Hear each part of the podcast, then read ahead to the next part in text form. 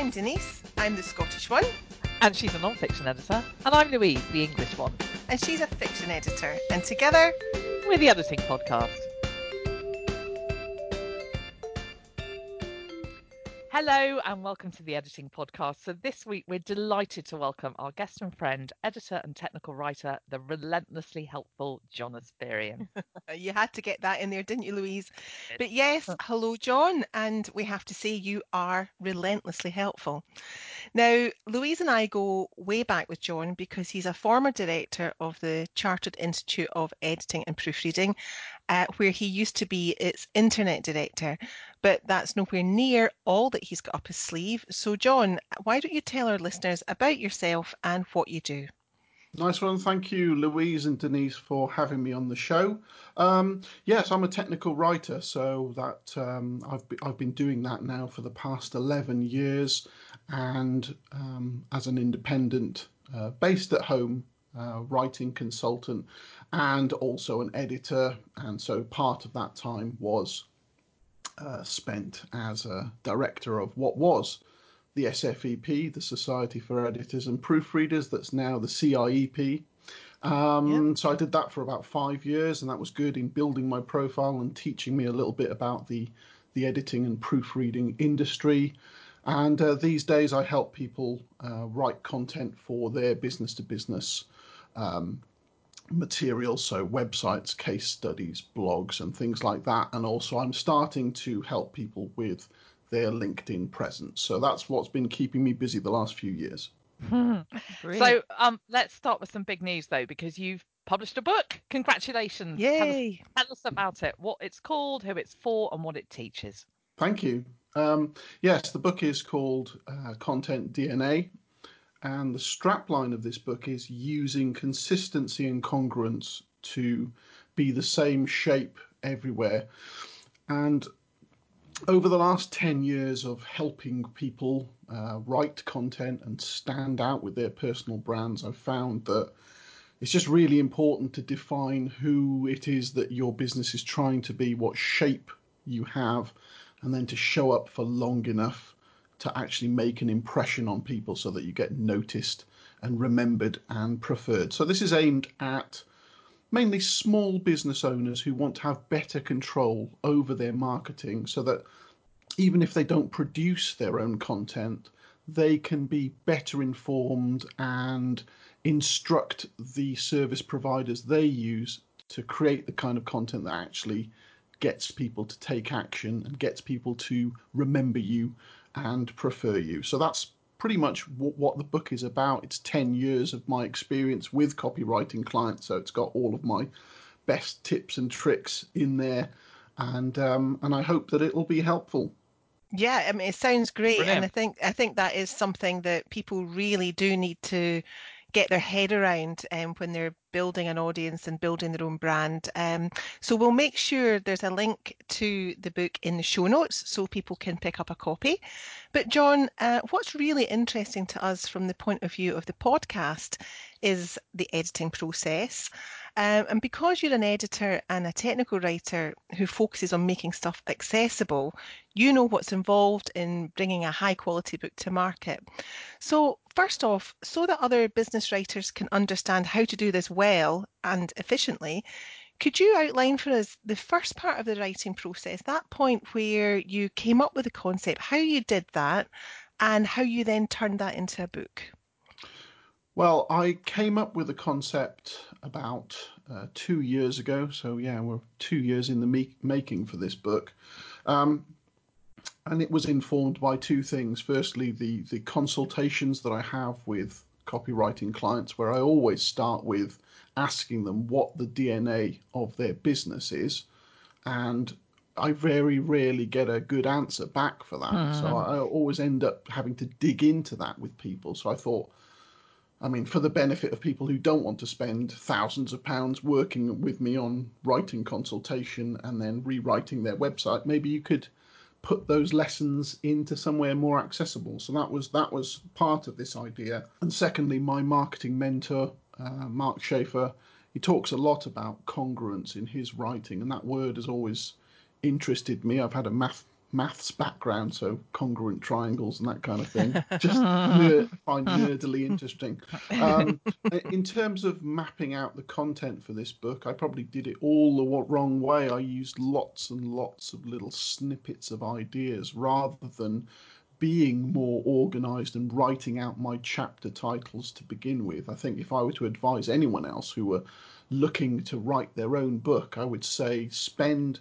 a lot of time getting a load of chapter titles sorted first and then write to that brief you know define your own mm. brief and then write to that. What i actually did is put together lots of snippets of ideas and tested ideas on social media to see what got the best reactions and then started to piece that together. So it's it's taken a lot longer to do it in a kind of slightly haphazard jumping around form where I'd write a bit of one section and then move to a totally different one. It would have been better to be more structured about it. There's an endless discussion about that, though, in the writing community broadly. I think, though, that issue about you know, do I plan or do I pants it, and and it it really does. I think creatively, it really just people sometimes think, oh, you know, planning would be better, but actually, for some people, sometimes the whole sort of organic development of an idea is just the way it goes. And you you did get there in the end. And perhaps if you if you had chosen to do it in a more structured way particularly given your um you know your nerd your your your nerdy back, math background um you might still have, have found that actually it didn't quite hold the the the power or the engagement or that that personality element of it. So you know maybe this was just the way it had to go for you Indeed, maybe it did. Um, I know for a fact that if I do write a second book, that it will be a shorter process because I will do that upfront yeah. planning of chapter titles. Try it. Yes, yeah, that's I, I right. Think, I think also, John, you've um, you would have had a lot of content that you'd already produced to, to draw on from for this book. I would think um, because of your you know content marketing um, yeah. knowledge. So I can see absolutely how that would be a process of almost like sifting through that, yeah. as you say, testing it and seeing yeah. what works with your audience and what doesn't, and not so not necessarily a linear process. Um, and, and and I think you know, as Louise says, it's it's just what works best at any given time. And and you, as you say, your second book may be completely different in how you approach it. But uh, yeah, you know. that, that's a good good point because I mean, since I started learning uh, content marketing around 2016, um, I started producing. Uh, what I ended up calling a business blogging guide, which has got a kind of start to end of how you think of ideas and how long it takes you to write this kind of stuff and what mm-hmm. kind of problems you need to solve for your customers so I started writing blogs on that topic, and then when I was coming to you know plan the book, I did go back and read all of my old blog posts to see what were the best ideas that I could condense into a book. Mm. And when I started when I started doing that, there was a kind of anxiety over thinking, well, if I put these ideas into a book and then charge for it, but that content is already out there on the internet for free. But I think that's just generally true of pretty much all content absolutely ideas. yeah um, yeah yeah and, and, and, so so so structuring it and and developing and updating um, and putting it together in some kind of narrative i think has value and therefore people would be willing to oh definitely yeah. I think also some people don't want to bounce around on a blog. You know, it's it can be mm-hmm. quite tiring if you want to access a lot of content. That's kind of been my approach as well. I mean, I think that I, think that sometimes people want something that they can grab off their desk, where you know what a one-stop shop, and that's what Content DNA has done. It's taken some of your the, all the structured work that you've done, but over time from here and there and there and there, and pulled it all together so that people have got a one-stop resource. And I think that's the value in it, regardless of whether you could get snippets of ideas or you know bits and pieces here or elsewhere so yeah and the the other thing about the you know the way that the internet is structured is that any page could be page one on the internet whereas this is put into a logical progression yeah um, yeah and also you know there'll be a digital version of this so that people can read it on their kindle or and there'll, there'll also be an audio version so yeah. um it's about responding to people's um different yeah. preferences for, for consuming it. stuff isn't it and learning yeah mm. So, John, when the writing was over, how did you tackle the editing process? Was there a process of, um, well, I'm assuming there was a process of self-revision, and was that um, you've you've actually talked about this already, but maybe you can sort of focus in on it again for the purposes of, of, of thinking about editing. Um, was it structural as well as at sentence level, and at what stage did you get others on board as fresh eyes? And how many passes did you take the, the book through? That kind yeah. of nitty gritty of the editing processes. Yeah. I mean my, my, my, number one advice for this is always to give the text as much read uh, as much breathing time as possible. So i try to write without editing myself at all and then mm-hmm. just to put the writing away and leave it for a while. And then i would come back and, and do sentence level edits uh, later on. Um, and I and I did do quite a lot of that revision myself. Got it into what I thought was a decent stage before unleashing it on a dozen beta readers. Right. Um, so my beta reading period was actually quite short. It was only about a fortnight or so, but that gave everyone enough time to get through the content and give me some good feedback. Um, and then I thought, for you know, I incorporated quite a few changes as a result of that before submitting the manuscript to a professional editor so that I could uh, I could get a proper um, considered editorial view of the content. Yeah, yeah. and that's absolutely worth um, emphasizing to, to listeners is that John is an editor, but he still needs an editor. Even editors need editors because we cannot edit our own work, can we? So, John, um, tell us a bit about how you went, the process you went through in picking your editorial team. Um, how did you um, evaluate their suitability for working on Content DNA? And how long did you decide to schedule for this part of the publishing process? You said your um, beta reading process was fairly short, just a couple of yeah. weeks, but did you yeah. allow a bit longer for your editorial team to do their work? Yes, um, picking of the team actually was quite straightforward because I chose people who I already knew, who I'd already worked with before, and I could I could be sure of the quality that they put into my to my project. Mm-hmm. So both of them uh, are CIEP members. Um, um, so I picked a copy editor and I picked a proofreader. Mm-hmm. Uh, in total, they spent, I would say, about seven weeks on the yeah. project. Uh-huh. Yeah. Um, and you know that both have worked in uh, non-fiction uh, publishing before, so mm-hmm. I was pretty confident that they do a good job. And as I say, I've already hired them, so it just seemed like a no-brainer. Yeah, yep. yeah, yep. that makes total sense. So one thing I'm really interested in, and I know Denise is too, is um, how did you find the process of being edited? I always think this is interesting to hear any author's take on this, but especially when that author's other job is to sit on the other side of the desk doing editing or or or, or the, the writing creation process. So, what was it like for you? Did you get the jitters? Did anything crop up that surprised you about where your writing had come unstuck? Because it's one thing to unpick and bring clarity to another person's writing, but quite a different thing to actually write something yourself and and and be on the receiving end of that.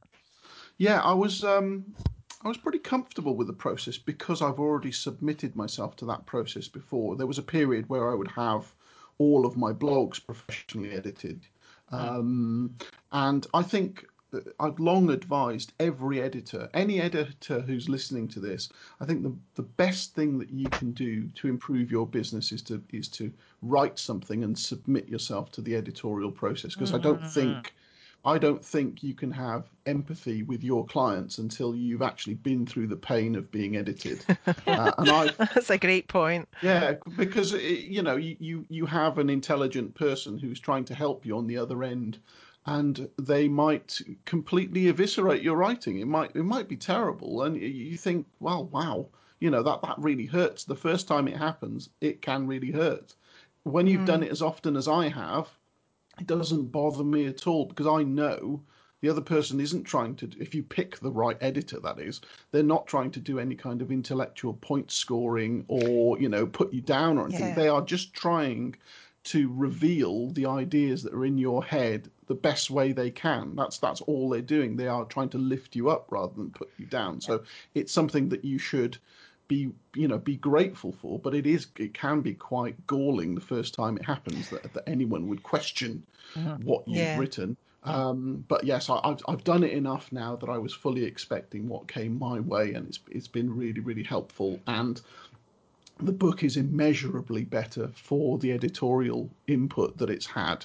Um, so even though I spent a lot of time on it, I've got an editorial background. I write professionally for a living already. It's not just a side project for me with with, with a different kind of business. Despite all of that, um, the editing process helped me, and that there's, there's no substitute for having a second pair or third pair of eyes on your content to, to, to reveal the things that you were too close to to spot. Yeah, that's brilliant think, advice, yeah. John. Really I think that's so useful for our listeners to hear because um, you know, submitting yourself to editing isn't easy, and and it's great to hear from an editor who's been edited that it has improved your book um, immeasurably in your own words because that that value that's there from having somebody else professionally have another look at it is um, is is so useful to have. So so John, let's have a wee chat about the design of your book. Um, now we have to say the cover of your book is beautifully aligned with your business branding. Mm. It fits mm. right in there. Yeah. Um, so tell us how you went about that process and who else is involved? I know who mm-hmm. else is involved, but I want you to tell everybody. I want you to tell everybody else who that was. Yes, I used a, um, a designer, brand designer in Scotland called Col Gray, um, mutual friend of ours, oh, yes. who I've known for some years, and who I gave a pretty clear brief to. You know, my, my whole idea in the visuals for the book would be something that talks about having a unique shape and having a recognizable shape. And so he played on that idea to produce the the shapes that are on the front and back cover of the book.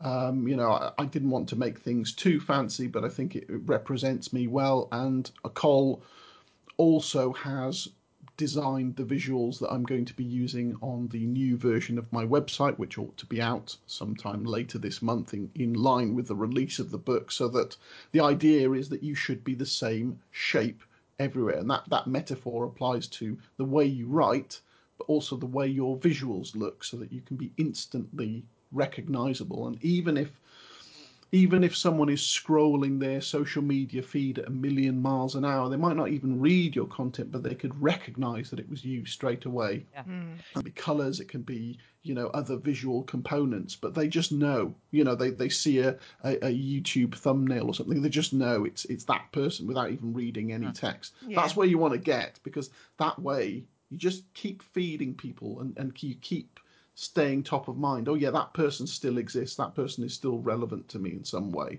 Mm. And so that's what I wanted to get across in all of the the visuals that I use on in the book and uh, you know uh, uh, uh and on the website as well. You could take the the name off that book uh, off Content DNA, the author name, and I think it would still uh, ooze with John Espirian, and I think that's and that, that's, that's a good thing. It's recognisable that's the key test, from, isn't yeah, it? Yeah, take your, your, name off it. It's from your mm-hmm. stable, so um, yeah. yeah. good job. Good, thank um, you. You've got a lovely foreword too. Now, again, Denise and I know who wrote this, but um, tell us about your foreword. Who who uh, who wrote it? How did you persuade them? And why do you think it's worth business authors thinking about including forewords? Yeah, well, my marketing mentor is Mark Schaefer. I've learned a lot about content marketing through him. Many of his lessons have uh, found their way into my writing, and so it seemed like a natural thing for me to ask him to to write the foreword for this book, and also his book known which he released three years ago is probably my favorite business book. And when mark read the manuscript for content dna he said that it was an excellent companion for known so that was that was pretty much wow that's amazing know, perfect endorsement from him to say yeah, that absolutely, and yeah. so it, it was natural for me to ask him so we had a chance to meet um, probably about a year ago it was the third time in bournemouth and I asked him there, and he, he graciously accepted. So I'm really honoured to have his name on the front cover and on the inside of the book as well. Yeah, and and that's definitely something that other business authors should think about. Um, wouldn't you think, John? That well, um, yeah, it's, it's a valuable so. thing. Mm-hmm. Yeah, I think uh, you know sometimes you can have this kind of star quality that might attract you to a book. You know, if you've got a bigger name writing a foreword for you, and frankly, he is a big name without any doubt in the, in the content marketing sphere. Um, yeah. But I think it's it's just generally good to have someone else set the scene rather than it just being one person's agenda. So um, I think it's a wise thing to do to always think about that and uh, and try and find someone who is relevant and a leader in your industry and they don't need to write that much for you so it's not necessarily the most onerous task but um, it's good for them. It's a nice little bit of publicity for them, and it's good support for the ideas that you're trying to put into the world. So for me, it makes absolute sense to get someone else to to preface your book like that. Yeah, and I think it's worth saying also it also makes sense to maybe approach somebody that you have some kind of connection or relationship with, and like you say, who's relevant, and not just picking some um, person who's who's never heard of you before, but you know you had that relationship with Mark, so it absolutely made sense to to ask him, and uh, yeah, it works yeah. both of you really, doesn't it? Yeah. yeah, no, no doubt, and I and I wouldn't use the word mentor lightly, and he mm. re- he really has been that. He's one of the very very few people who will happily tell me when my content is terrible,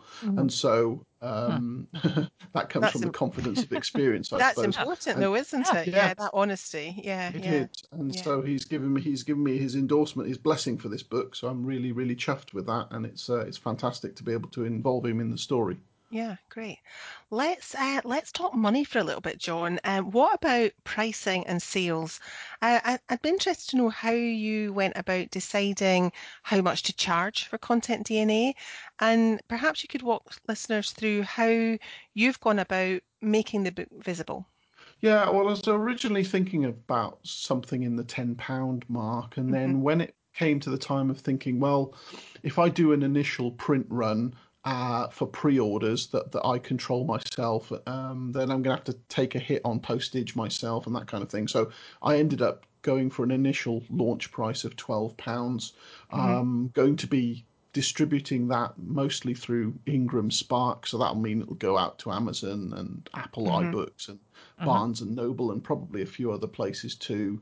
And uh, the, the main way that I've promoted it is the main way that I promote everything else really is, is through my presence on LinkedIn, through my email list, and through my website. And those are my, those are my main channels for getting my message out into the world and in fact I say as much in the book is that you should you should focus on something that is your home base because that that will be immovable on the internet, something that you have full control over, and then pick one social channel and try and dominate that as much as possible.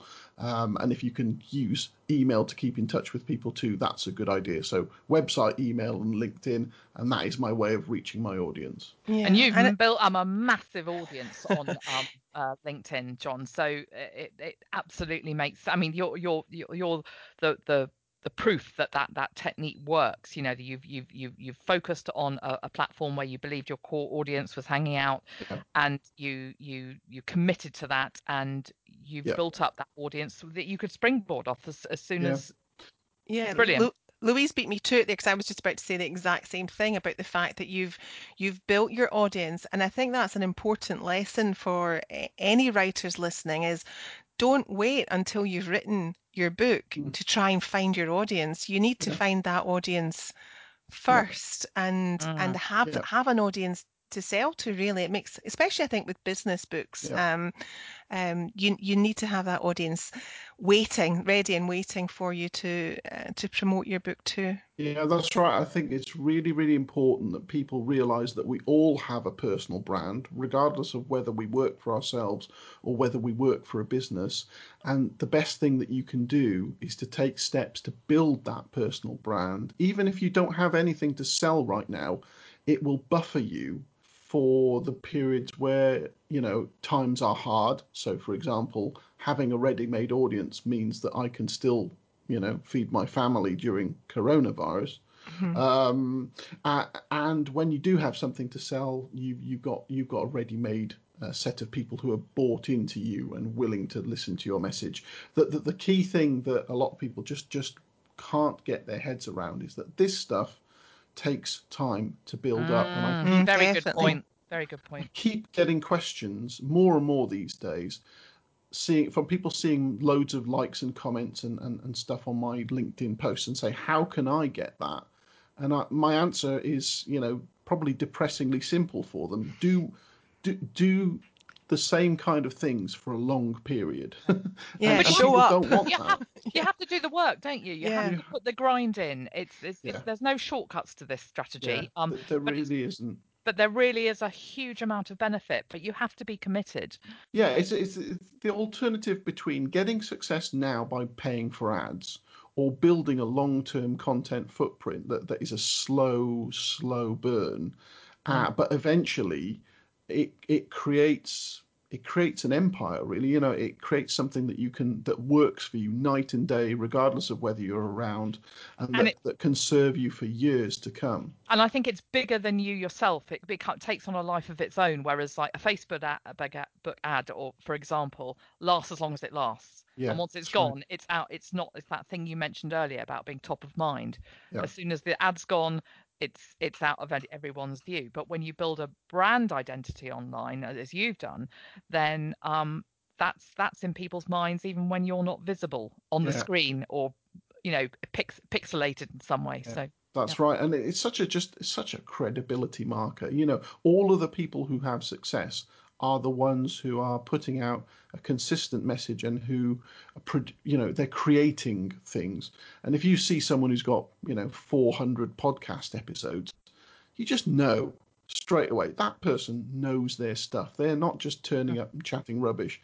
They, they've stuck at it, and you know they're, they're, they're naturally someone you're going to be more likely to trust. And and so the sooner you can get started, the sooner you can build that and um, it, now now is as good a time as any to do it. Hmm. Yeah, we're, we're not quite at 400 uh, podcast episodes yet, are we, Louise? But we're we're getting there. Working on it. One thing, to, just to, to um before we go on to the next question, uh, is that John mentioned a key word there, and that was trust. That's what a lot of this is about, isn't it? It's about building trust. It's not it's not about just um churning out information that's sort of me me me. It's about it's about building people's trust and, and, and helping them understand why you can help them and that's a it's a it's a different mindset that sometimes people struggle with and um, that's what yeah. you've done john you've built trust um, on particularly on one particular platform and with um, knowledge that uh, you've you've acquired and and that you're now sharing and so people trust that you know what you're talking about yeah it's it's this is the fundamental thing i think about content marketing is that if you can put out something that helps your addressable audience and you can do it for long enough uh, without blatantly selling to them, you can just give them something that solves their problem. Mm. Um, if you do that for long enough, they have no option but to trust you because you're just knocking out all of the barriers. You're answering all of their questions. Mm. Uh, you're doing it in a helpful way and without doing any of the kind of salesy sleaze that turns people off. And people are now more tuned than ever to the kind of rubbish that we used to get in online internet sales oh, back yeah. in the day. Yeah, yeah, yeah. And they they just want to get their their their problems fixed. They just yeah. want answers. Uh, they want someone not who's going to just tease them with something and then say they've got to pay a load of money to find out the rest. Yeah, yeah. They want to get everything, and if they do get everything, why wouldn't they trust you? Why wouldn't they recommend you to someone else or hire you if they've got the budget. Um, it's just it's just a no brainer. The only thing is it just takes it just time. takes time to build yeah. up. Yeah. Yeah. So let's have a think now about. I mean, you talked about there about um, solving people's problems. Um, let's talk about your day job and um, technical writing and how you solve problems there. Can Can you explain to listeners what that is? Because some people might be listening and thinking that sounds like technical writing that sounds sounds like something to do with engineering. When i first yeah. heard the term that's what i thought and but it's not is it?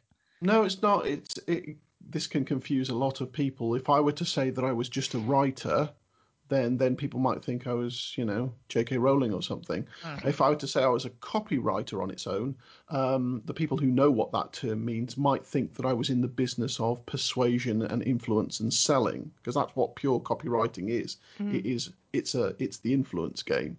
It's getting someone to support a political party or buy a product or or support some other cause.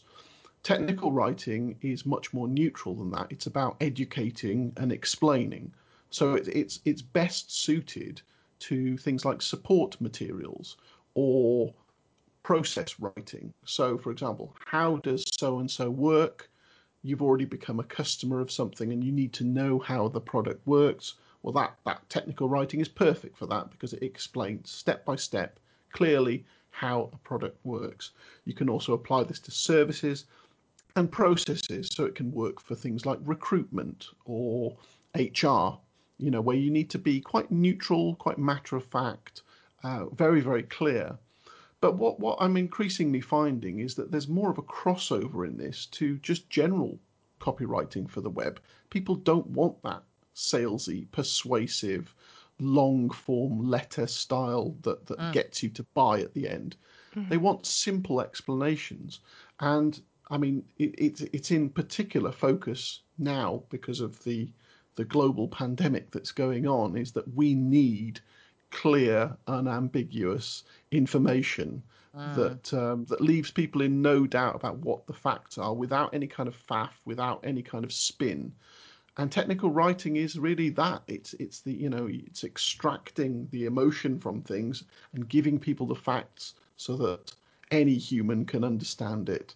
Um, and that that's what I do for businesses. And usually those businesses are either just too busy to create their own content, or very often they're just too close to it.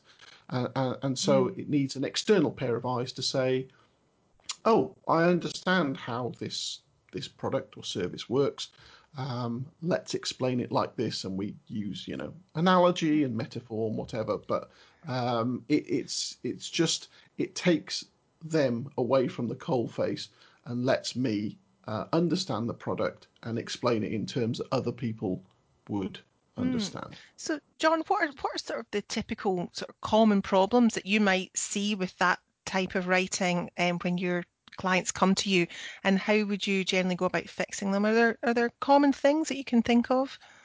Well, it's usually just fuzzy explanations yeah. that need to be clarified. You know, mm-hmm. so uh, very often the, the the the clients will have the curse of knowledge. You know, they're so close to something that they will yeah, explain yeah, it. Yeah. They'll explain it in terms of, um, you know, th- assuming that the audience knows far more than they do. Mm. And what I what I've found from so many of the things that I've written in the past, especially on social media, is even the simple tips that you think this is blindingly obvious and people will already know this you'll get a reaction that goes, I didn't know that, or that's really well explained, thank you.